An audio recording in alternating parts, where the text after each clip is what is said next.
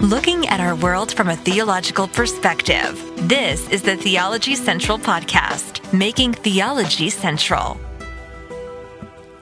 Good afternoon, everyone. It is Friday, February the 9th, 2024. It is currently 2.02 p.m. Central Time, and I am coming to you live from the Theology Central studio, located right here in Abilene, Texas, where it is like 70 degrees and people in the neighborhood think it's time to start i don't know mowing their yard. I, I don't know why. Why do they why do you want to do yard work? I don't know why. But they're out there doing it. So if you hear all kinds of noise in the background it's because everyone in the neighborhood is like hey let's all go cut our grass at the same time. Let's go do yard work right now. So they've got I, they've got every kind of I don't know what they're, what they're doing out there. So if you hear anything in the background, unfortunately, well, I can't do anything about it. I guess I could go outside and say, "Hey guys, guys, hey everyone, come down here. Hey, you see that window up there? That's my studio. You see down here, you're making too much noise for me." Okay, I, I don't I don't think they would really care. They would probably tell me, you know what? You probably need to go work on your own yard. It looks like it looks like trash. And I'll be like, okay, well, I'm sorry. I'm going to go broadcast. So I'm going to go broadcast because I may be horrible at yard work. I'm much better at theology. All right. Does does that does not negate how bad I am at yard work? It's not that I'm bad at yard work. I just have no desire to engage in yard work, right? If it was up to me, all grass would be burnt and, and then and then everything would be better, right? Because then you wouldn't have to ever mow it, right? Okay, all right. But I digress. Are you ready? Here we go.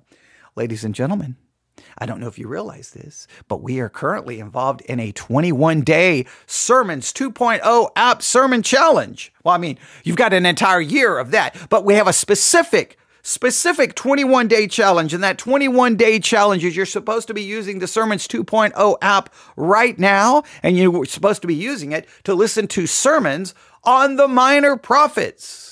You're supposed to be going one minor prophet per day. Now, I have not been doing as many reviews as I thought I would possibly be doing, but I never said, I mean, ultimately, I gave you the challenge. So you're supposed to be grabbing the Sermons 2.0 app and you're supposed to be looking for random sermons on the minor prophets. You could just type in minor prophets and choose a random one with just the title minor prophets. You could spe- specifically you know, choose sermons on specific books of the minor prophets. You could do that. What you're supposed to do as though you're supposed to be ignoring the name of the church, the denomination, or anything along those lines, still trying to maintain making them as random as possible.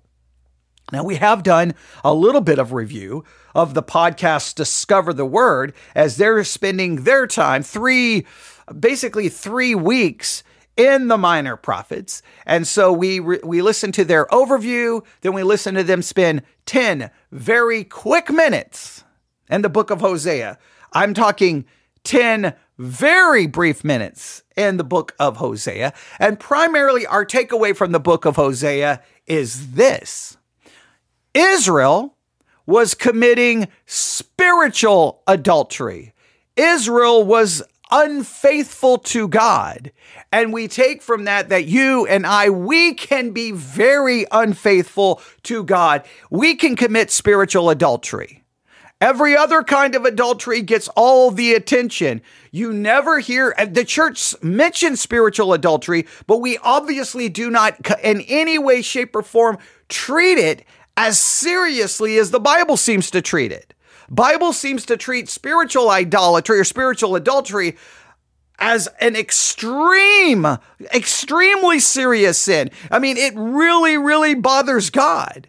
And if we're honest with ourselves, we are perpetually, perpetually guilty of spiritual adultery because we're constantly putting other things before God. We're constantly demonstrate our unfaithfulness to God, but we don't feel guilty about that.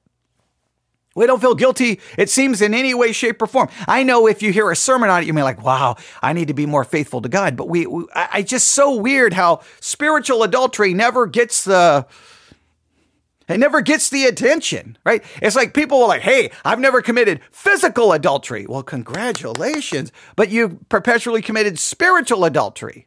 Do you care about that? Why do we not care about that? And so we we that's kind of the basic takeaway we've taken from the book of Hosea. So I know I should be moving on to another book in you know in the minor prophets, but we're going to kind of go back and well, I'm going to do a I don't know how much of a review we're going to do because the sermon I have in front of me well, it doesn't look like it's that long. Maybe we can finish it in one episode. I know that's that's probably not true, but this is a sermon on Hosea chapter 1 uh, verses 1 through 11. And this is from Gregory A. Miller. Gregory A. Miller. It's just called Hosea chapter 1, verses 1 through 11 and you should be able to find it. I think they, they have a musical intro and everything. They, they, they, they have this, there's really professionally set up. And I really like their, the way I, it's set up. I've at least listened to the beginning just to hear if the volume was okay. I think the volume is okay. Um, but uh, as you know, I haven't listened to the sermon at all. So I have no direct, I have no idea where this is going to go. We never know where it's going to go. And remember, the whole idea of these sermon reviews is very simple. It's very straightforward. The idea is you're sitting down with me, you have your Bible, you have your notebook, you have your pencil, and we listen to the sermon together and we listen, we stop, we discuss it. We listen, we stop, we discuss it. We listen, we stop, and we discuss it. We, we consider issues about hermeneutics, Bible interpretation, theological positions, preaching in general, and we, we, we typically have a lot. Uh, I, I, I love the sermon reviews. I, it's one of my favorite things to do. I remember when I first started broadcasting, when I very first started broadcasting, I was like, how could I do a sermon review? And then the only way it was like, well, I would have to take a sermon and then cut it up into like little parts, right? So then I would record my part, then insert the part of the sermon, then record my part, then and it's like it was going to take I'm like, there's no way. I, that's that's a horrible way of doing it. So I, I didn't like that because I didn't have just the equipment and, and the ability to pull it all off or the technical expertise. But now, technology over the last many years have made it so much easier. So now we can. So are you ready? Let's do this. The book of Hosea. Just sit back, listen, enjoy. If you can't take notes, that's perfectly okay. Just relax. Hopefully, I will say something that will be beneficial. Hopefully, the sermon we are going to review, hopefully, it's going to be beneficial. Sometimes the sermon we're reviewing isn't beneficial, but we find a way to make it beneficial. Sometimes the sermon is far more beneficial than anything I could say. The bottom line is, hopefully, no matter what happens, you are the one who benefits the most from it. So here we go. Enjoy. Welcome to Bible Believers Fellowship in the ministry of bbfohio.com as we begin our study of the book of Hosea, the first book in the Minor Prophets. We will cover all 11 verses of Hosea chapter 1 in this study. If you have any questions, comments, or prayer requests, send those by email to bbfohio at protonmail.com or mail your letter along with any check or money order contributions to support this ministry to Bible Believers Fellowship, P.O. Box 662, Worthington, Ohio 43085. Donations can also be made at bbfohio.com using the PayPal donation button. We now begin our study in the book of Hosea, chapter 1, verses 1 through 11. This is part 1 of two. Uh, Earth Day.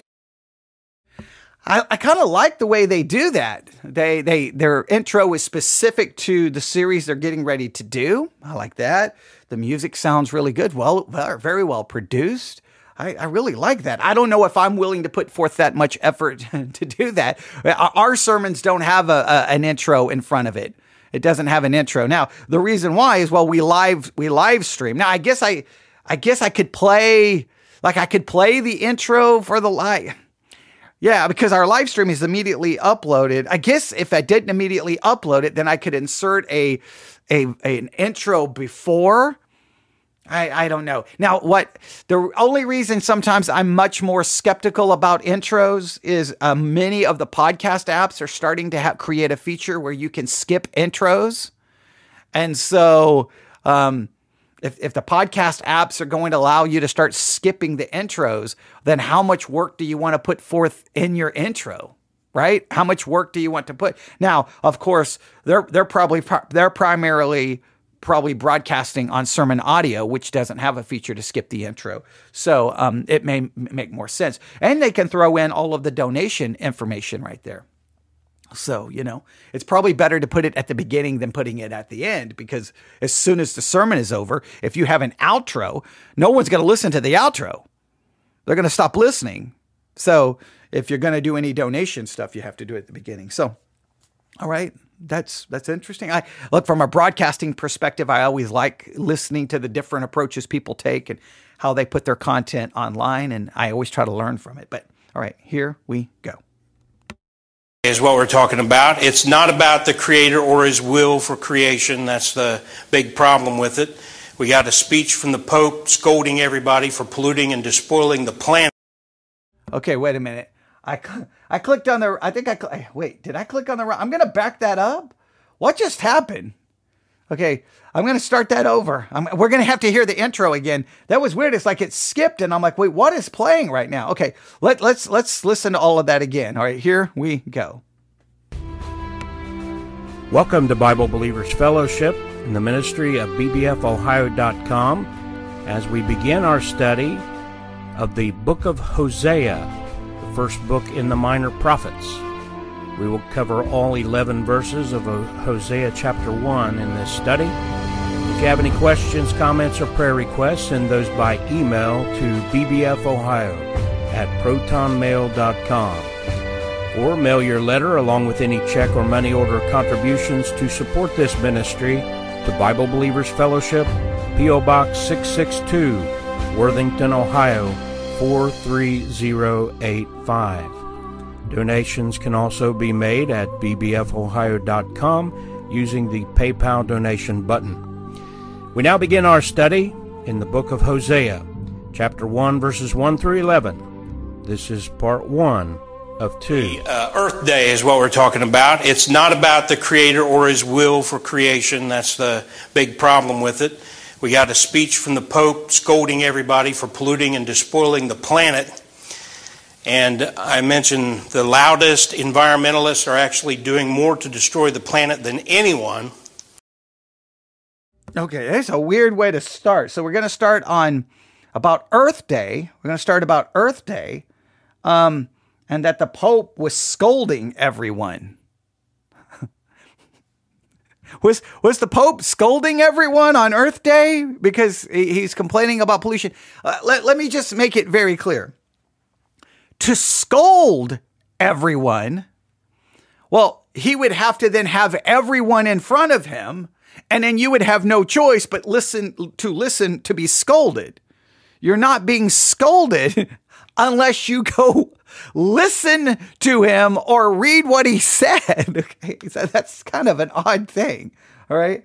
Uh, uh, yeah, yeah, that was the beginning. I think this is the beginning. So, yeah, th- th- this is an interesting, in- interesting approach that th- this is. So, let me just make it very clear. Uh, so, so many times I, I hear this. Like, I'll just I, now. I don't want us to get too distracted, but I, I, I hear this sometimes. I'm so sick of Taylor Swift being shoved down our throats, and usually you'll read that as, uh, under a comment under a news article about Taylor Swift, and so what you'll say is, "Why did you click on the article?" Why did you click on the article? No one's making you listen to her. Well, I'm trying to watch football and they showed her up in the in the box eh, eh, eh, for like, you know, 10 seconds and it ruined my whole football game. Uh, it, it, the football game was like three and a half hours long. You saw Taylor Swift maybe a total of five minutes. I think you will be okay. I think you will be okay. I think you will be okay. The Pope scolded everyone, not unless you went and found what the Pope had to say. now, you sit there and you're reading it, you're like, I'm being scolded. All you had to do was stop reading. okay, like, the Pope didn't show up at your house. Hello? This is the Pope. I want you to know you're ruining the environment and I'm scolding you. Okay. Like, even then, you could just shut the door and say, get off my yard. Okay. Right. Like, I don't, the Pope was scolding everyone. Okay. All right. All right. We're here about Hosea. This is an interesting beginning here. So he's obviously he doesn't like Earth Day because Earth Day has people scolding you about or the Pope scolding you about the environment. This is a weird way to start Hosea. All right, here we go. And uh, that's why at the end of the tribulation period, and it says, The nations were angry, and thy wrath is come, and the time of the dead, that they should be judged. And who's he coming after? And shouldest destroy them which destroy the earth. And you just think about that. That the Christians are gone. And they accuse Christians and conservatives and farmers and people like that. When the reality is, uh, these people who are, they project. That's the thing you find with these people. They, re, they project what they accuse you of doing, they are doing. You'll see that over and over. Okay, so in the tribulation, the people will be destroyed who destroyed the earth, and that's the liberals. And they accuse conservatives of destroying the earth, but they are projecting. So, do you think Christians ever project when we accuse and condemn other people? Okay, all right. And how would you know they're projecting? I mean, I like I like you're going to accuse them of being the ones who destroy the earth and that conservatives don't destroy the earth. Exactly how are you measuring this accusation? Are you measuring this accusation because maybe some of I mean, what is the pope doing to destroy the earth? Is it because uh, like are is he what I, I don't know exactly how you're met. You're destroying the earth. No, you're destroying the earth. No, you're destroying the earth. No, you destroy the earth more than I destroy the earth. No, you destroy the earth. Like, I don't know what this has to do with Hosea, but okay. And and then the tribulation, like I'd have to go look at that verse. Okay. But I don't want to see now my mind tells me go look up that verse in Revelation let's try to figure out exactly what they I want to go do that, but see that would take us away from the book of Hosea. But see, this is why. Okay. This is a, this is just a very important rule. And I and I am not saying this rule to anyone else other than myself. I am speaking this to myself. This is why in preaching, you have to really be very aware of what you're saying because you can say one thing that literally pulls people out of the sermon and then they are thinking about what you just said. If you don't want everyone sitting there thinking about Revelation and who destroyed the earth and they're going to be destroyed for destroying the earth and Earth Day and liberals and conservatives, if you don't want people thinking about that during your sermon, you probably should not state it because in my mind, you've already pulled me out of Hosea. I'm not thinking of Hosea right now. I'm thinking, where is that verse in Revelation and what exactly were they doing to destroy the earth? And are they being destroyed because they destroyed the earth or are they being destroyed? Like, I've got questions. So now my mind, now what I would try to do, what I would try to do now, this is for those of you listening to sermons. Whenever a preacher does that, please, I beg of you, I beg of you, just take a pencil and write it in your notes. Don't go look it up. Don't go chase that rabbit. Just you, and then you can go look at it when you get home. Please don't, even though it's the preacher's fault, please ignore the preacher's attempt to get you away from the subject Allow him to say, because obviously something had happened and this is strong on his mind. Now, maybe he's going to use this to, to, to set up Hosea. I don't know. But let me make it very clear. Preachers make mistakes because we're humans, right? We say stupid things. We, we throw in things we shouldn't throw in. We start using an illustration that ultimately has nothing to do with the sermon. We make a million mistakes in our preaching, teaching, and presentation. What you, hopefully, you can resist our failures and then what you can do is like, okay, okay, uh, look up a verse. And You can just write quickly in your note. Look up a verse in Revelation about those who destroy the earth will be destroyed. All right, figure that out, and then and then just leave it, and then just leave it, and then immediately just set your pencil back down, look back up, and say, okay, I'm ready for Hosea. I'm ready for Hosea. I'm ready for a Hosea. If you will do that, one, you'll get more from sermons, and hopefully you'll leave church less frustrated. Okay, so just a thought. All right, here we go. So uh, Earth Day, which is just a front for environmentalism, it's about atheistic socialism and it's about control. Um, it's, this is an example of an environmentalist and the kind of stories they put out there all the time. Okay, I'm trying to help him out. I'm trying. I'm trying my best to help him out. I'm trying. I'm trying. I'm trying. I'm trying. I'm trying to keep us focused on Hosea. All right. So it's about atheistic socialism and it's about control. I mean, he clearly has a political axe to grind here, a political axe to grind. Okay. Because if I have a neighbor who's atheistic, an environmentalist who wants to recycle and do all the things they want to do to try to save the planet, I really don't have too many problems with them. Now, I can understand that some policies they could they could try to vote for policies that you may feel is detrimental to an industry and to companies, but then you have to ask yourself, do you do you support the company, the industry, or would you support trying to maintain things that protect the earth? Like where where is your focus? Capitalism, money, or sacrifice in order to better preserve the earth. Now, you could argue, will these ideas that may require sacrifice actually help the earth? We could have that discussion. Now, you see what's happening?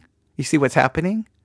See, we're, we're not we're nowhere near uh, Hosea. All right, we're gonna we're gonna. He's got to get this to Hosea. He's got to get this to Hosea. I am going to hold out hope that this is his introduction to the book of Hosea because whenever I re- read Hosea chapter 1, verses 1 through 11, my thinking is always Earth Day environmentalism, right? So let's see if he can get us there.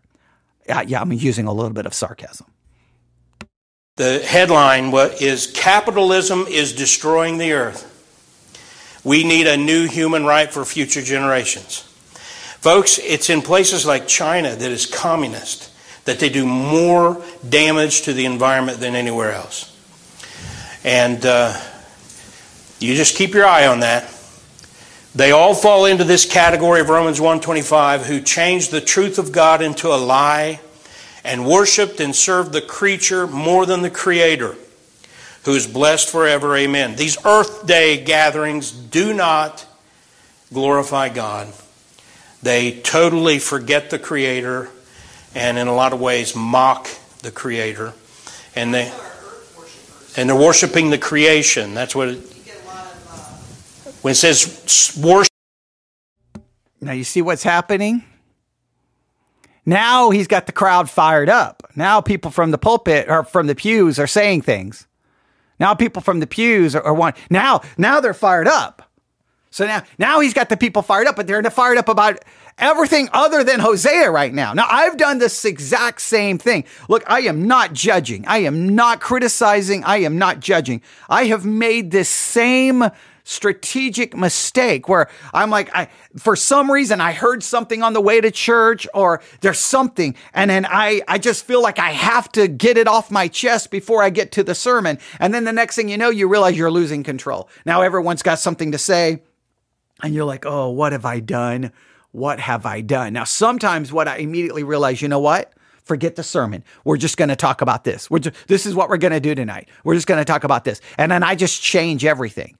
Uh, I, I, I, because almost without fail, I know if I don't, no one's going to remember the sermon. They're going to remember this. They're they're all fired up now about Earth Earth Day. Oh, oh, my goodness, these these atheists are out there trying to worship the the earth and creation instead of God, and and and they're they're bothered. Okay, all right. No, for whatever reason, they're greatly bothered by it. All right, let's see. He's he's got he's got he's got to get control over this. He's got to get control over this. He's got to. He's got to. He's got to make it through Hebrews or Hebrews. Hosea chapter 1 verses 1 through 11. He's got 11 verses and he's got 26 minutes to do it. So he he obviously is going to wrap this up any second. Here we go. Worshipped and served the creature, but it's just they worship creation itself, including the animals, they put it's like they worship that instead of God. Yeah. And how about this? The Earth Day co founder. I've mentioned this before, but a lot of people forget that the Earth Day co founder, named Ira Einhorn, killed and composted his girlfriend. And uh, go read Romans 1 18 to 32 to figure out why. Um, that's him down the corner attending the first Earth Day event at Fairmount Park in Philadelphia, April 22nd, 1970.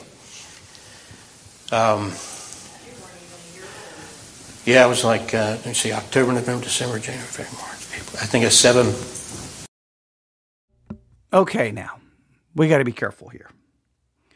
Uh, Ira Einhorn, I think that's how you say the name, who I guess was very instrumental. See, now I, am getting ready to look up something about this person. Okay, let's say Ira Einhorn was, and, and I, I'm almost positive was guilty of murder of some of some of some sort. Let's just say that's the case.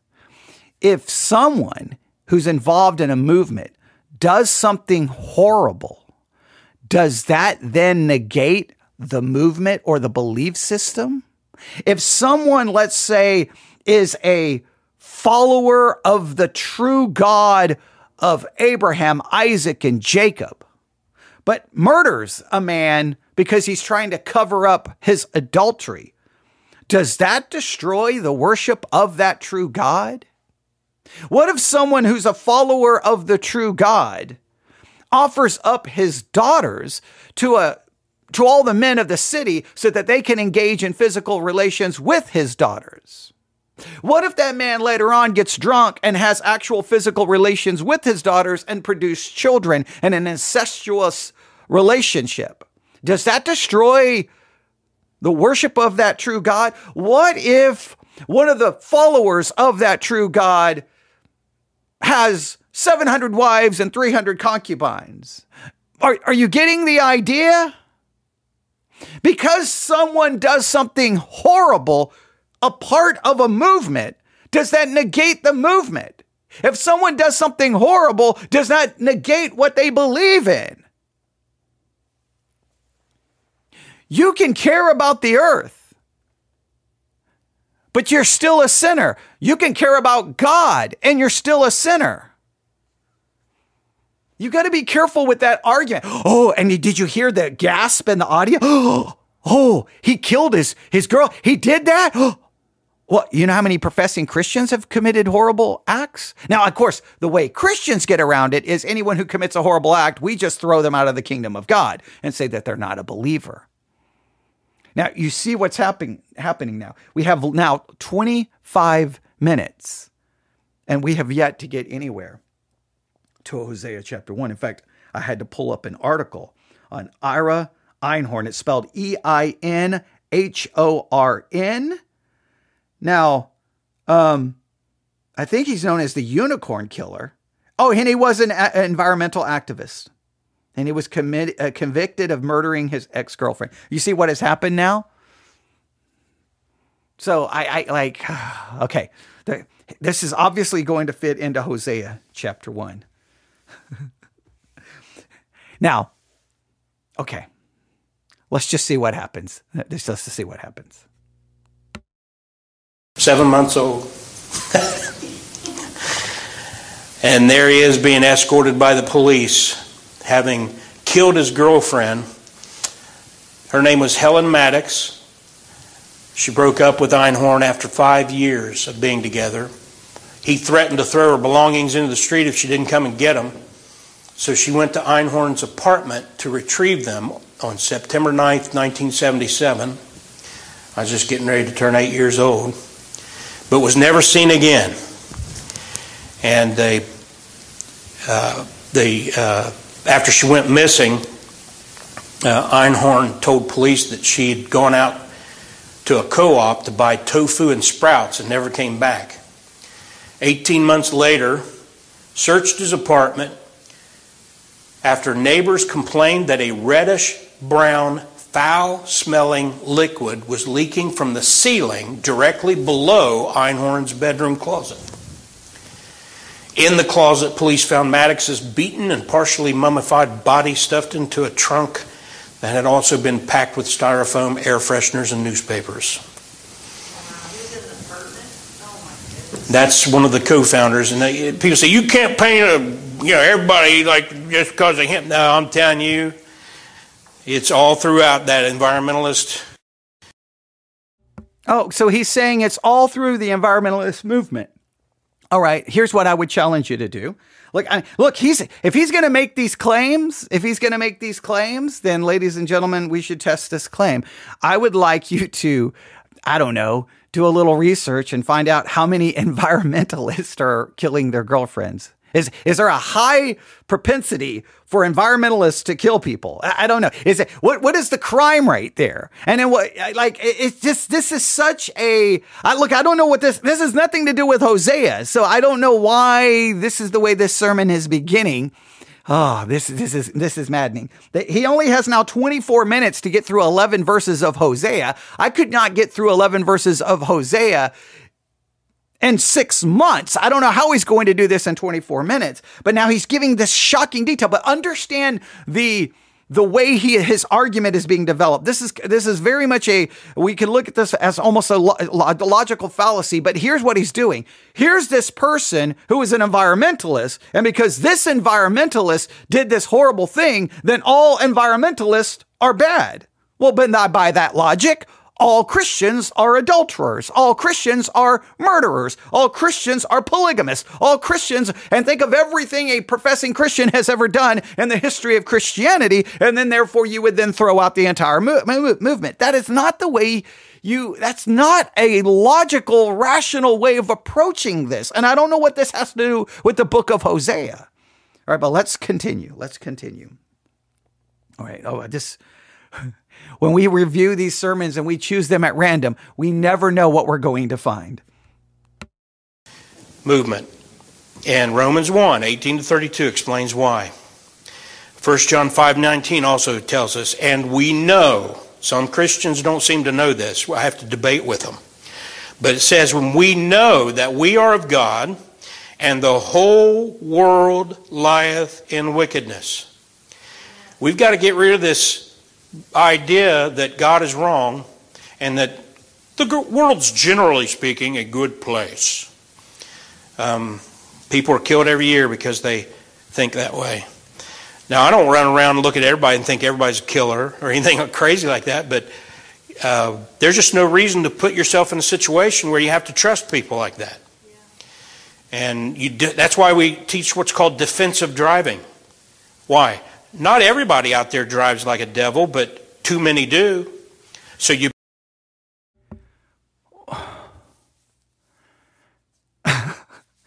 okay. All right. So, yeah, the, the, the world is made up of, of bad people and those bad people are in the church and outside the church. Hey, let, let, let, me let me throw you some statistics. Right? Let me throw you some statistics about how many children do you think have been sexually molested inside or by inside a church or by church workers, youth youth workers, nursery workers, you you just name it. Look, look up the numbers. In fact, in some cases, it's argued that you're more likely, your children are in more danger in going to church of being sexually molested than they are going to a public school or going anywhere else. But we're, we're always, so if you're going to have this mentality, hey, just don't trust people, well, then why should anyone trust the church?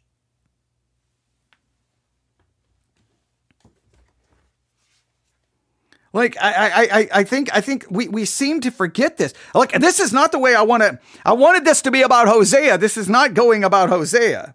All right. Hang on, hang on. I'm I'm gonna be. Um, I'm I'm doing a search here.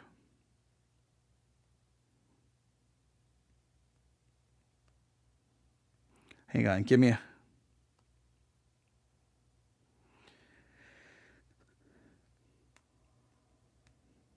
Okay, uh, I'm, I'm, I'm doing a search here.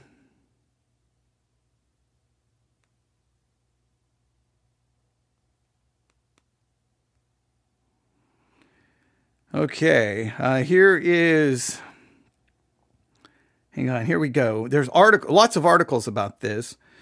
Uh, two, uh, well, just if we go with Catholic priests, 216,000 children were abused by Catholic priests between 1950 and 2020. All right. So, um, And if we go to other church uh, employees, the number is 330,000 children have been abused just in the Catholic Church. Just in the Catholic Church, 330 thousand. And then if we get into all the other different churches, there's been because over and over and over and over and over again, we find, uh, you know, there's been a uh, there's been reports about sexual abuse and sexual issues in the Southern Baptist Convention. There was a big report about uh, people being sexually abused or uh, and things happening to them in independent fundamental Baptist churches. This is this is cross denominational lines. So then by that argument, hey, then Eh, but his argument is the people out there are bad, and but we're all the good people. And well, no, we're just like them. We're sinners. All right. I don't know what this has to do with Hosea. He now has 23 minutes to go from Hosea chapter 1, verses 1 through 11. At some point, he has to transition. At some point, he has to transition. Right? But it's weird because all of his introduction is about those people, those people. Hosea is about God's people. Better drive defensively. And uh, that means to watch for people crossing the yellow line, going left to center, or when you go through a red light, don't take for granted it's clear. Look, see if anybody's coming. That sort of thing. Even when you're in the grocery store, Jenny was telling me you should have a assured clear distance today. so, with that, we get into our expository study of Hosea. We're going to start in chapter 1, verse 1 right after we open with the word of prayer. Father, we thank you for this uh, opportunity to share the word of God online, and this will go out on the internet and uh, possibly on radio. And we just pray you help us to keep the uh, the uh, recording equipment functioning without the help that we normally have. More than anything, it's so that we can get the Word of God out to those who hunger for your word. We want to be faithful to preach the word instant, in season, out of season. And that's why we're here. We just pray it's pleasing to you and that with your help we can get the job accomplished. It's such a joy to study your book, and we thank you for it. In Jesus' name, amen. Okay, he now has given himself less than 22 minutes He's now given himself less than 22 minutes to cover 11 verses in Hosea chapter 1. Oh, this should be interesting. Here we go. So we're going to be in Hosea 1, verse 1 is where we start, and it's the first book in what's called the Minor Prophets. We've studied Daniel uh, just in the 14, almost 15 years we've been here at BBF, we've gone through Daniel twice. And um, uh, there's a reason why I went ahead and went through it a second time. Won't get into that, but um, right after Daniel, you have the minor prophets, beginning with Hosea. And they're not minor in importance. Uh, and Hosea is actually longer than Daniel in, uh, in size. But generally speaking, they are shorter books. Um, so that must that's evidently the reason they're called minor prophets. Uh, the uh, in the Jewish Bible they never called them that, and um, I just I've thought about it. What else would you call them if you wanted to group them together? And uh, so as long as you understand that they're minor prophets, ma- mainly because of the size, as they say. If you remember our introduction when we reviewed uh, Discover the Word, they're called the 12. So if he doesn't know what else to call them, they're called the 12. And I think that's e- even within Judaism. So, all right. That's that's why you have to read and research so many different things because then you learn so many different things. But okay, all right. So, all right, yeah, I would call them the twelve if you don't know what else to call them. But the minor prophets works as well. All right, here we go. Uh, the exception proves the rule, and Hosea is the one exception and they involve major information in minor form for the most part. You'll see that as you go through these. Now, as some of you have read through your Bibles, if you're like me, I remember the first few times I went through the minor prophets, I just read it, but I didn't get much of it. But it's great because later that familiarity with it helped me when I really studied these books. Uh, Peter Ruckman has a commentary on the minor prophets, and uh, he says this The so called minor prophets constitute some of the most neglected books of the Bible in the modern church age, and there are no critical or exegetical commentaries on these prophets that are faithful to the authorized text. End quote. Oh, wow. He just cited Peter Ruckman. Oh, wow. Oh. And he said that there's no commentary that is faithful to the authorized text. Okay. Peter Ruckman. Peter Ruckman is the, how, how could we say this? He is, uh, he is King James only on steroids. He is King James only on crack. He is King James only. He takes the King James only movement and goes to a far, far, far, far, far, far extreme. There used to be a time if you were in the independent fundamental Baptist circle that sometimes you would be, are you a Ruckmanite? Are you a Ruckmanite? Are you a follower of Peter Ruckman? Peter Ruckman has some crazy beliefs. He he was he was very influential in some circles of the of the uh, independent fundamental Baptist world.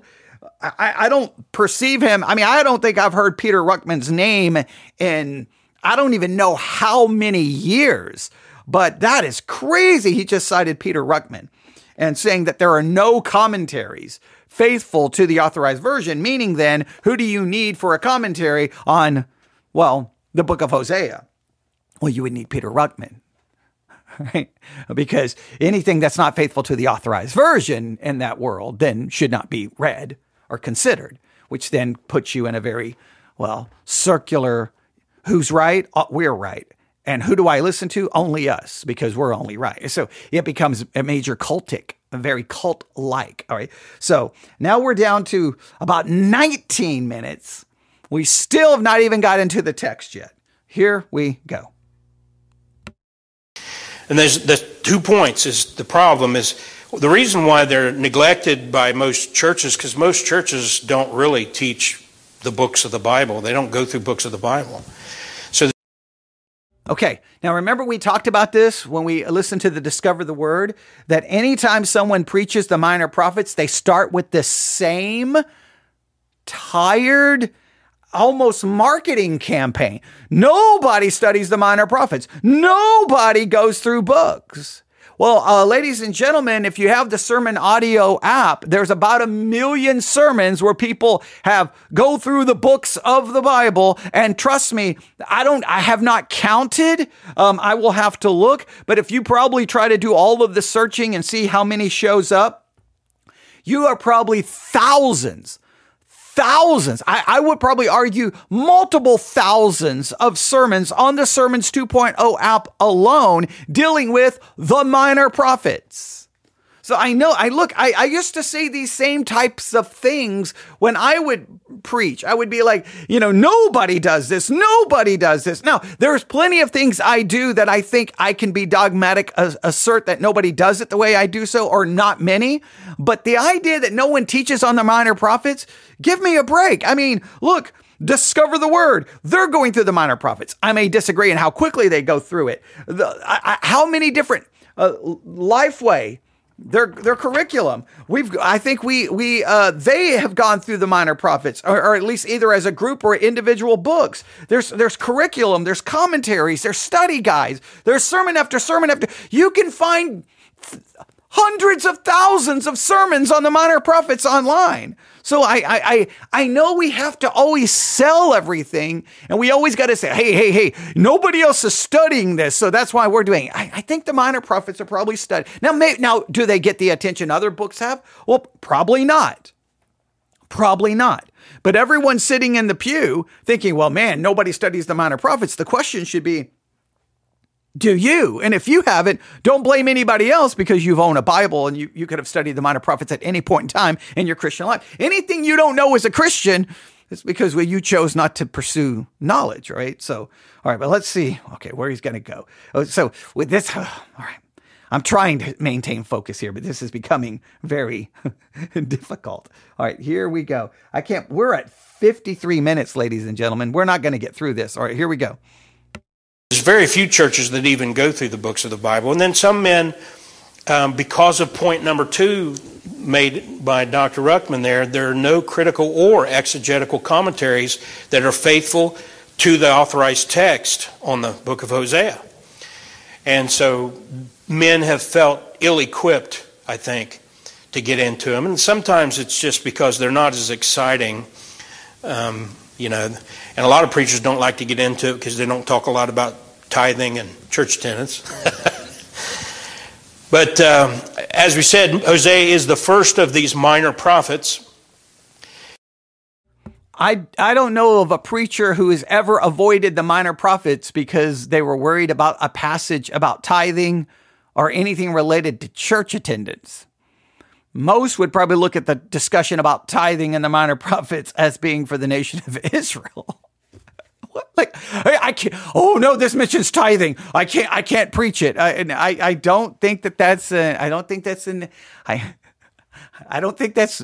I don't think people have ever been afraid to teach the minor prophets because of, of, of a couple of verses about tithing or church attendance. I. I. I. I yeah. I all right. and then comes Joel. And uh, unless something changes, we'll just keep going through these books. After Joel is Amos, uh, Obadiah, Jonah, and then Micah. And then comes Nahum, Habakkuk, Zephaniah, Haggai, Zechariah, Malachi. Can you go back there and make sure I. No, I see the red light. I'm sorry, I'm being a little paranoid now. Don't have my buddy Johnny back there to keep eye on my camera. But I see the red light on, so we're good. Uh, this is uh, something that I wanted to share also from J. Vernon McGee. He says they dealt with the fact, talking about the minor prophets, that God's people had broken the law of God, the Ten Commandments. This necessarily puts an emphasis on works, good works. For this reason, the liberals and the promoters of the social gospel have used the minor prophets a great deal. Unfortunately, they have missed the main message of these prophets. In quote. now, right there just shows you. Wait, no. Wait, I thought nobody g- touches the minor prophets. Well, then you got a quote from J. Vernon McGee. said, well, the liberals use them all the time. Well, that means somebody's using them all the time. So, do people use them or do they not use them? Well, they use them. All right, so the liberals use them all the time. Okay, so now we're gonna now J. Vernon McGee, when he's referring liberal, he's he's referring to theological liberals, not political liberals. Now, theological liberalism may be more in line with political liberal. We could get into whole discussion there, but okay. I just want to get to Hosea. I just want to get to Hosea. He now has less than 18 minutes left. Less than 18 minutes.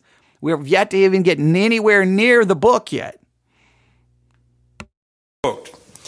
And J. Vernon McGee was, uh, I think he kind of came up on, on the whole uh, fundamentalist modernist controversy. If you know anything about Christian history, you ought to know about that.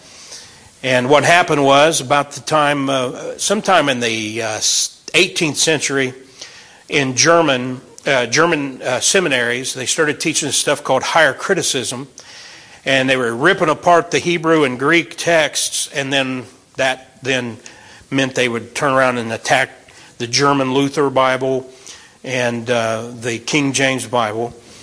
And then along came uh, Westcott and Hort, and they put some of that into uh, effect when they came out with the revised version in 1881. Okay, this is going right down the line of KJV onlyism, um, I don't. I'm not saying it's to the Ruckmanite uh, position yet. If you know anything about KJV onlyism, it, it, yeah, that's where he's going. All right. I, just want the book of Hosea. I just want the book of Hosea. Whoever picked this message, I blame you. I, I so am not happy with you right now. Whoever picked this message. Now, the reality is, I picked it, but I'm going to blame anyone and everyone else I come in contact with for the next 72. I'm just going to look at people going, if, if I have to go out today to get food and I go through the drive through window, I'm just going to look at the person at the drive through window. That sermon you picked in Hosea, what was you, what were you thinking? And then I'm just going to drive away. And then they're going to be like, what just happened? And then wherever I go, wherever, if I would go outside to check my mailbox and I see one of my neighbors, I'm like, that sermon in Hosea, what were you thinking? And I'm just going to walk away. All right, here we go. And every Bible since 1880, 1881, that has come out, every major translation, I'll put it that way, has come from a corrupted text. That text is based on Codex Vaticanus. If you want a, your Bible to come from the Pope and his library, the Codex Vatican, then just use one of these new versions. All right, so it's the basic idea that all Bibles, other than the King James, are all corrupted. So the only true Bible is the King James. All right. So we can get into that whole discussion how much of that is accurate, how much of it is really not good history. All right. But again, we're supposed to be listening to the book of Hosea. And uh, what happened was it, it not only affected the Bible, obviously, that they're using, but it also bled into their doctrine and they stopped believing the Bible. They started thinking the Bible was full of errors because there's 30 some thousand changes between the uh, King James and the Revised New Testaments. Now, please note, now the argument is if you lo- use another Bible, you, you believe the Bible contains error. That is not true. There's plenty of people who use other Bibles who still believe the Bible is the infallible and errant word of God. But please note that the, the, did you see the little game played there? If other Bibles differ from the King James, they're wrong because the King James is now the standard.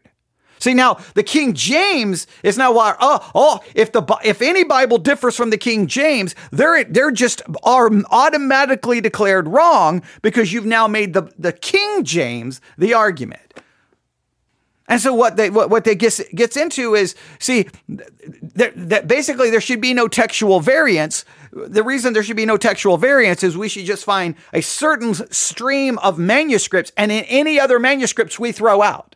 So then you don't have to worry about textual variance, right? Because only the manuscripts that are behind the King James. That's it. Those are no other manu. If we find another manuscript today, it doesn't matter unless it agrees with the King James. The King James ultimately becomes the standard in which every manuscript and every Bible is judged making the King James then really the inerrant, infallible word, not the original manuscripts. The King James, really, especially in Ruckmanite, if you follow Peter Ruckman, literally the King James, it, it's, it's actually superior to the manuscripts.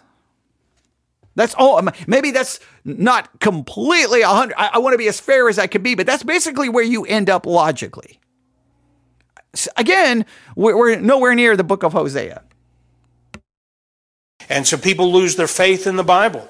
And they start to think that the Bible is just a corrupted book. And then that leads to not believing that you really have to go by anything in the Bible. And that's called liberalism. Liberals then adopted the theory of relativity, just like they did in um, secular sciences. They brought it into morality and they started teaching the um, situation ethics and all that sort of thing. And so then they emphasize instead of the gospel, they, out of pride, started emphasizing man, keeping the golden rule, doing good. Now, the theory of relativity composes two irrelated physical theories by Albert Einstein special relativity, relativity and general relativity. I, I, I, I don't know. Is he, is he talking, referring to philosophical relativism? I, I don't know where, I don't know where that just went. Okay. All right. But there's plenty of people who use other Bibles who reject relative relativism. All right, not, maybe not the theory, maybe not the theory of relativity, but they uh, they deny physical. They they they argue against philosophical relativism. Right? Okay. So all right, I'm I'm trying to follow. Why? Well, Paul explains that in Ephesians 2 8 and 9.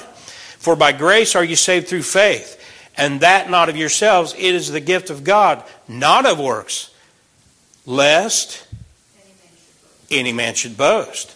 So anytime you get involved in any of these cults, um, like Mormonism and the Masonic Lodge or whatever, but also when you get involved with any liberal church, it's all about works. It's all about boasting, pride, having your name on plaques and things so people can see it. That never happens in conservative churches? it's never about works in conservative churches? okay. All right. I, that's a news flash, ladies and gentlemen. Hey, only liberal churches are concerned about works. Cons- uh, conservative churches are never concerned about works and plaques and, and, and never. That's only, that's only a liberal thing. What in the world? I've been in conservative churches my whole life that are as works based as works based can be. Ever heard of Lordship Salvation, which is very works based, which is predominantly not going to be found in liberal churches. And so, what J. Vernon McGee is pointing out that liberals went into these books that are under the Mosaic Law that are pointing out the wickedness of the Israelites, but pointing them towards doing good and doing what's right. And they capitalize on particular passages to promote their liberal theology. But if you do what we're doing, Number one, we start with belief in the book. And as we go verse by verse, we learn the whole message of the book. Then you can't come out a liberal. And you won't agree with the liberals when they teach. Hosea was sent to prophesy to the northern kingdom of Israel nearly 200 years after Solomon. Spelling is bad tonight, but um, the this is a basic chart. Those of you who know your Old Testament history should know, Saul was appointed king, replaced by David.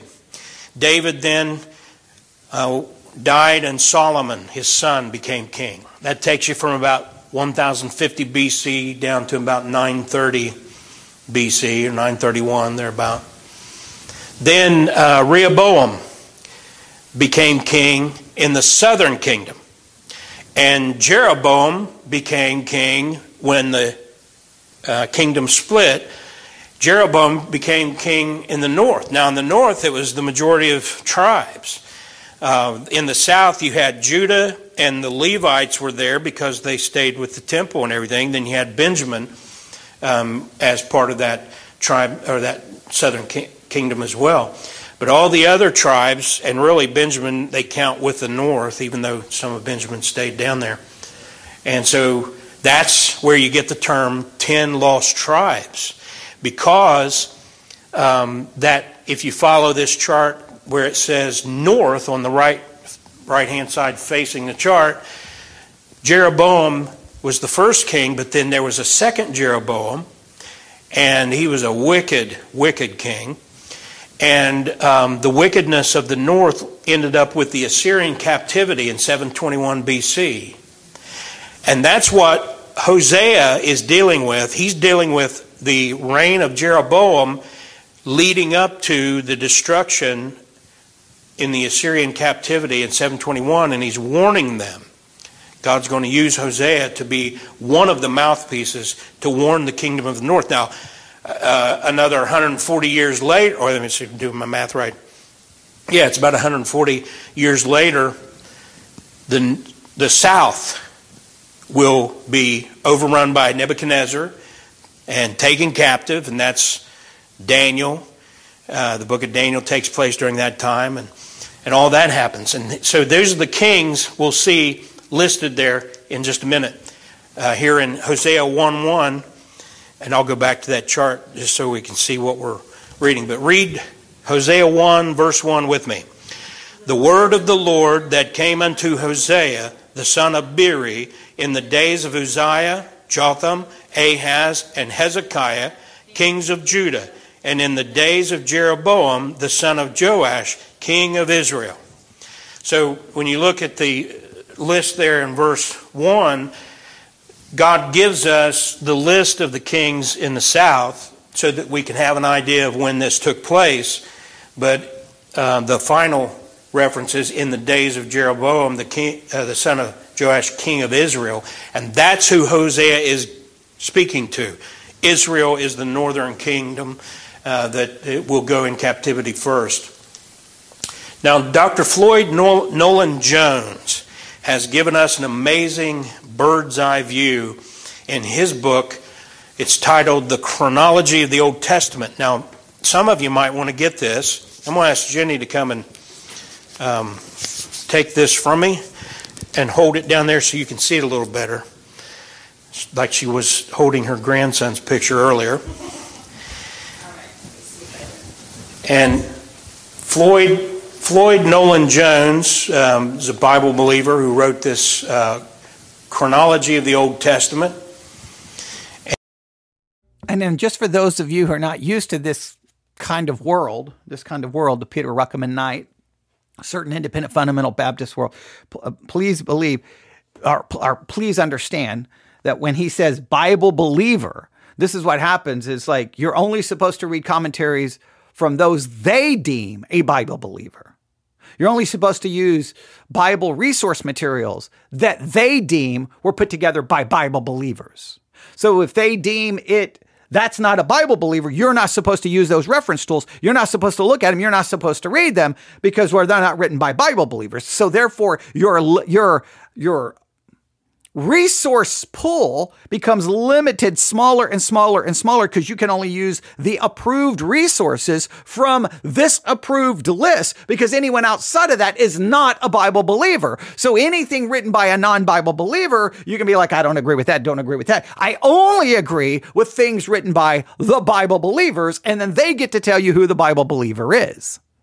I, and I, I, I lived in this world and very familiar with it. I'll never forget when I was reading a commentary by James Montgomery Boice from 10th Presbyterian Church on 1 John. And you've got that famous passage in 1 John that some will say proves the Trinity. Well, in the King James, it seems to be very Trinitarian. But if you read it in other translations, some of those verses are not even there because in those manuscripts, it's not there. So he has a long discussion about the manuscript argument and who added and, and what the problem is. And I was a relatively, you know, new Christian still. And I read it. So I went to my pastor, was like, Hey, what about this? And he was like, Well, who wrote this? And he, and, and he was like, and then he just tossed it, said, I don't read garbage. No, no, I need you to read the garbage and explain to me how his discussion of the history of the manuscripts is incorrect. You know what? Didn't matter. Wasn't going to even try to engage it because it didn't agree with their approved list. Which then, that if that's not cultic, I don't know what is. We should read things that even disagrees with our positions because that's how we are challenged. I know we're over an hour, but I got to finish this because I definitely don't want to come back to this. And it comes with a CD, and I'll show you what, one of the things that's on that CD. It's empty. I, I took the CD out, but uh, there's a CD on it that you put pop in your computer, and it's well worth the money. When was this preached? Who has a computer with a CD-ROM? who, who has? Do you have a computer that still has a CD-ROM? Uh, who? I, okay, all right. Well, I, this must have been preached in like I don't know, 1990 something. I don't know. I, maybe early 2000s. Okay, all right. If you've got the money to buy books, if you have a library, that book should be in your library.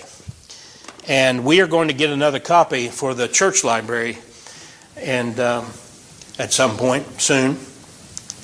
But this is what the charts look like. They're very basic.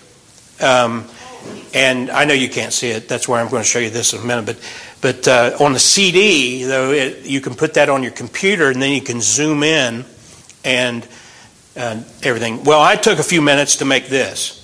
This is based on Floyd Nolan Jones' work. I don't want to take credit for anything except for the mistakes. And on this chart, hopefully you can see that better. You see the top um, list of kings Jeroboam 2, Zechariah, and then sideways is Shallum because he was only there for a year. Then Menahem, and then there was a Pekahiah who was only there for a couple of years, and then another Pekahiah that was there longer. And so uh, that's why they're, they look the way they do there.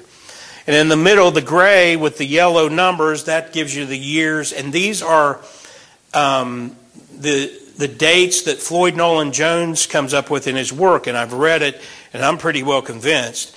And I believe uh, uh, others like uh, Dr. Ruckman and, and others that uh, I know recommend his work are pretty convinced as well. Uh, of his dates. But I just want to warn you that if you look at these dates on this chart and you go out there and do your own internet research, you'll see that these, there are several different claims made for the dates. So will you at some point upload these charts to the website? so they can- Yeah, yeah. Well, uh, I'll try to actually, when we edit, I'll put it in the video too. But uh, I'll, you, you'll remind me to do that, and uh, I'll try to remember to put these charts online at the website. But in red, you see the ministry of Hosea, so you can see that he came toward the end of Jeroboam II's reign, and it was during Uzziah's reign in the south. And um, that gives you an idea of when all of this took place. Now, uh, there, there's one of the things you're going to learn, just like uh, if you read history. How many? Where we talked, I can't remember why we talked about this Sunday, but we have Johns and Jennies in duplicates. And uh, growing up, there was always more than one Greg, and that's why Fudge, the nickname, stuck. Because We were talking about the apostles and how. yeah, there's more than one po- apostle. Okay, I'm. I, I'm assuming what he's trying to say is that any other dates other than the dates he gives are incorrect. All right, so that's fine. That's fine. I don't.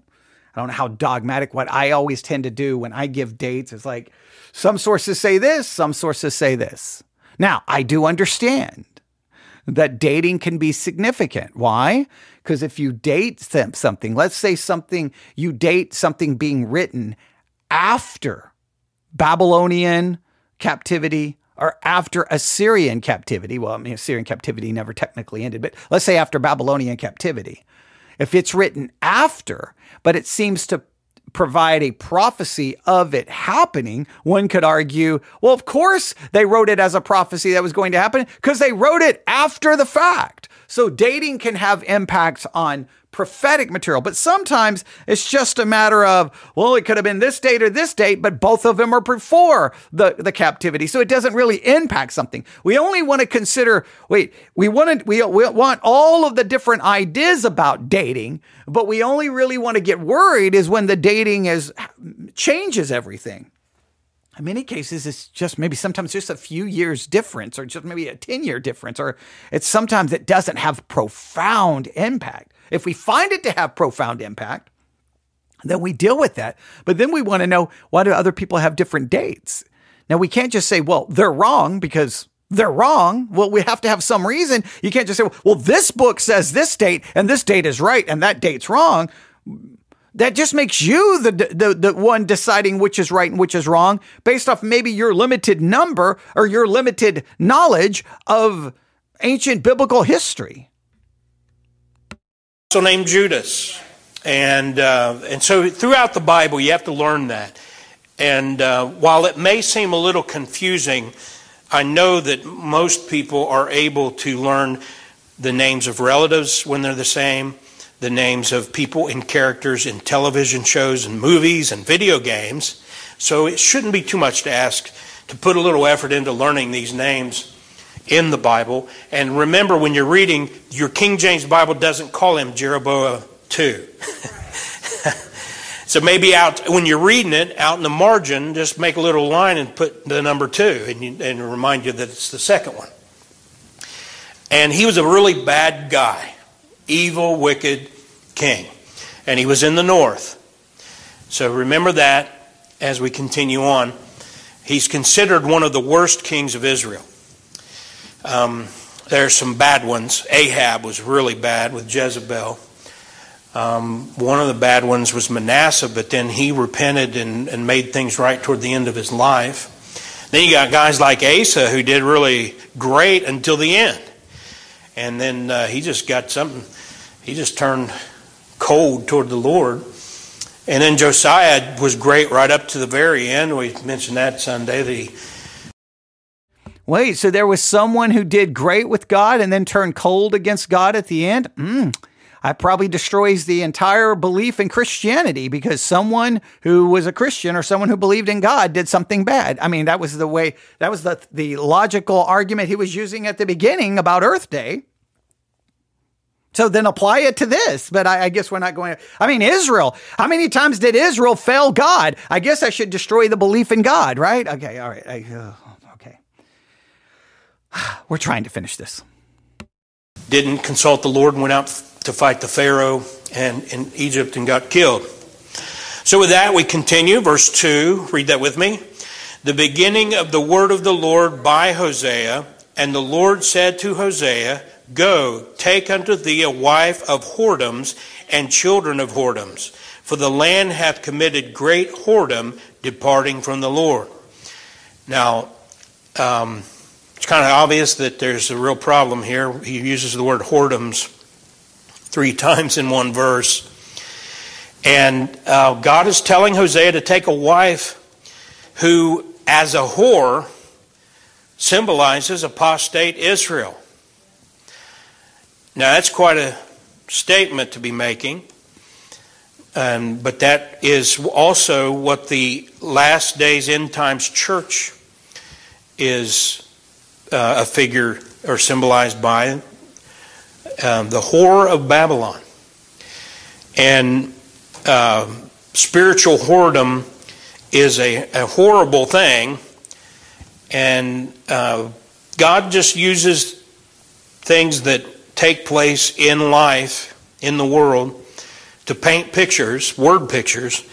And if any of you have ever uh, had somebody you love uh, commit adultery on you, or maybe you just have known someone who went through that, then you understand how ugly that sin is. And uh, it can it infects a society, and it infects it, it, it actually the spouse can be infected by disease as a result of it. It splits homes. It produces children that society calls unwanted so they kill them.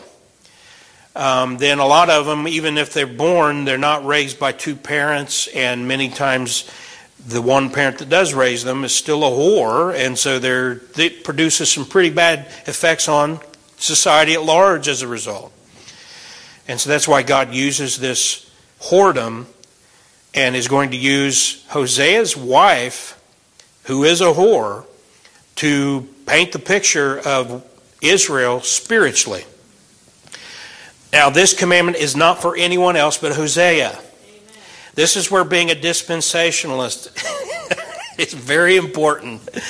Uh, it's like we said, uh, everyone's a dispensationalist if they if they're honest. No one's out there except for Ken Ham. No one else is building a, an ark, um, and it's because we're not told to do that. Noah was. Amen.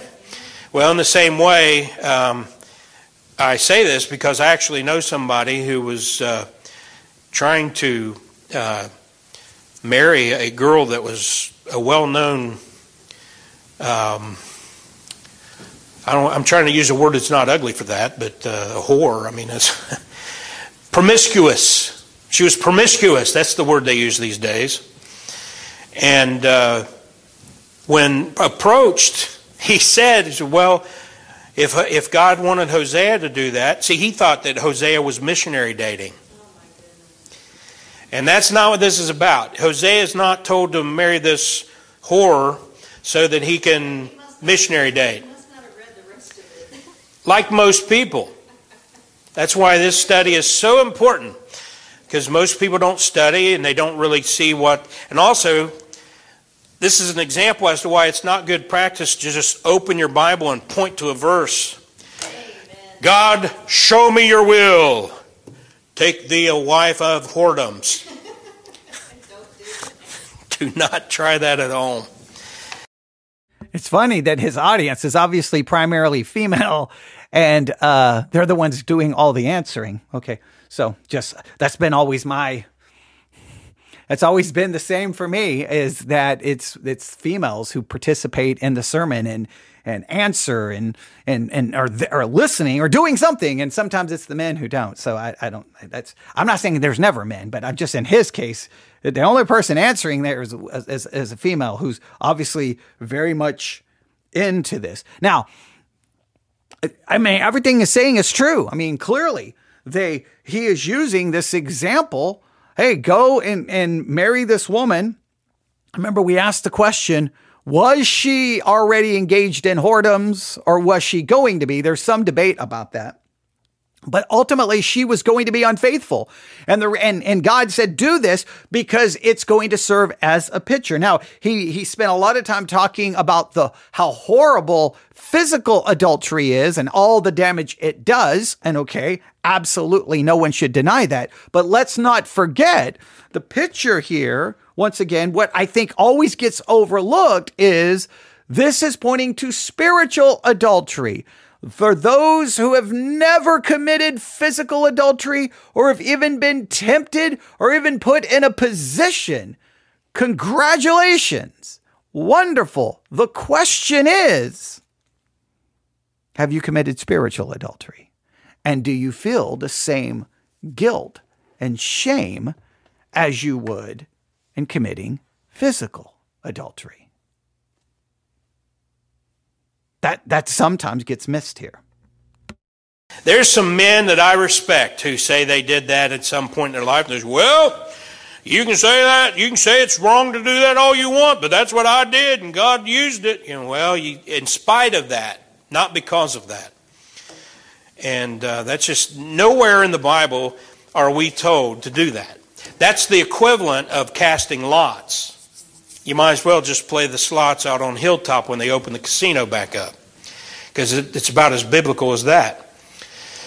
So, however, we are in such times today as uh, Hosea is. Look at 2 Timothy chapter 4.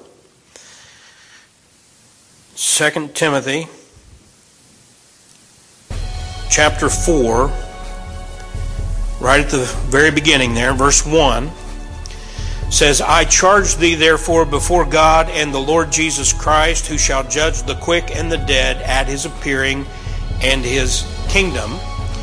That's what we're living for. If that if you live with that in mind every day, all day, thinking about Jesus coming back, it will improve your life. That's preach a sermon. The key to successful Christian living is right there. Verse 2 says, Preach the word. Be instant in season, out of season. Reprove, rebuke, exhort with all long suffering and doctrine. And I'll say this we're going to keep preaching the word, even though most Christians, if you look on YouTube, the people who get the most likes and, and have the biggest crowds aren't the expository Bible teachers because most Christians are spiritual infants and they desire milk all the time. Okay, there we go. I apologize for hitting something else. Wow. Isn't it amazing that most Christians don't like expository preaching? Most Christians don't like it. Was this expository preaching? Was this expository preaching? We spent 29 minutes and 29 seconds. Well, we spent over an hour. Was that expository preaching? Do we really know what expository preaching is? Because so many times I'll hear, oh, I go to a church that preaches, ex, you know, expository preaching, verse by verse, and you go listen to him like, what, what was verse by verse about that? What was that? That was not, I don't know what that was.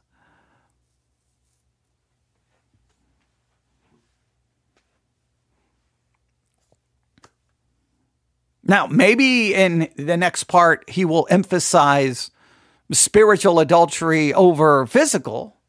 I, I, I, because to me, that's the part that always gets overlooked. Everyone looks at the physical adultery. Yeah, okay, there's plenty of people guilty of that. But the spiritual adultery gets everybody. when are we ever going to be that bothered by it? But okay, all right. I don't know what to say. The Sermons 2.0 app challenge is going to present us with opportunities at times to hear something from a world that you may never have been in. You may, may have never been in a world where there uh, you hear something referenced by Peter Ruckman. You may never be in a world that is that KJV only. You may never be. The good thing is you just was exposed to it to a certain degree. And I don't know what to tell you other than that. I I, I don't know. There, we really got, yeah. So I'll just stop there. I don't know what else to say. I, I don't have anything great. I, I can't grab onto something here and go, let's do something with it. But there, there we go. You can email me newsif at yahoo.com. That's newsif at yahoo.com. Um, there we go. That was the random sermon that I chose for Hosea and you can see sometimes we're going to get something and, and look i'm not even there to i'm not even there to criticize it. Go go listen to the rest of it all right? That's uh, gregory a. Miller on his uh, series on the book of hosea. Go listen to all of it by all means. Learn their perspective. Learn learn learn everything that they have to say. I'm not in any way criticizing it. I just I I just have a different perspective. I don't necessarily classify that as expository preaching or maybe it's a form of expository preaching that I I don't know what that is, but there you have it. Um, there we go. I hope I hope we. Uh, I'm very frustrated because I wanted it to be much more beneficial than that. But you know what? That that's that's always going to be the risk when I do, because I do my sermon reviews the way I do them, I don't listen to it first. Because if I would have listened to that first, I would never have done it for a sermon review, right? But then, or I would have used it to try to point out something negative. I don't want that because that comes rehearsed and I don't want it to be rehearsed. It's supposed to be, let's listen to this sermon together and let's see what we find. And whatever we get is whatever we get. And so, that uh, that's the way I want it to be. And e- even though sometimes it ends in a much more negative way, like this just was very negative, I, I just feel like I I wasn't able to offer you anything. Right? I I don't.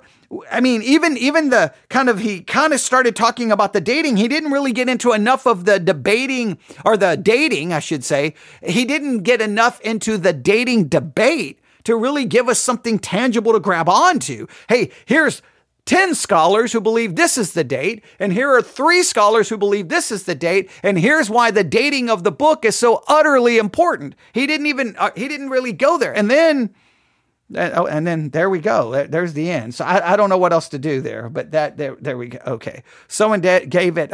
Someone on Mixlr gave it a heart. I don't I don't know what they're hearting because I, am not giving it a heart. I'm giving it like what just happened. But there we go. Newsif at yahoo.com. Newsif at yahoo.com. Let me know how your 21 days and the minor prophets is going because clearly mine needs some help. Okay. Mine needs some help. All right. There we go. So I don't know. Ten, discover the word spent 10 minutes in the book of Hosea. This sermon spent 30 minutes in the book of Hosea. Which one was more productive? That's a good question. Thanks for listening. Everyone have a great day. God bless.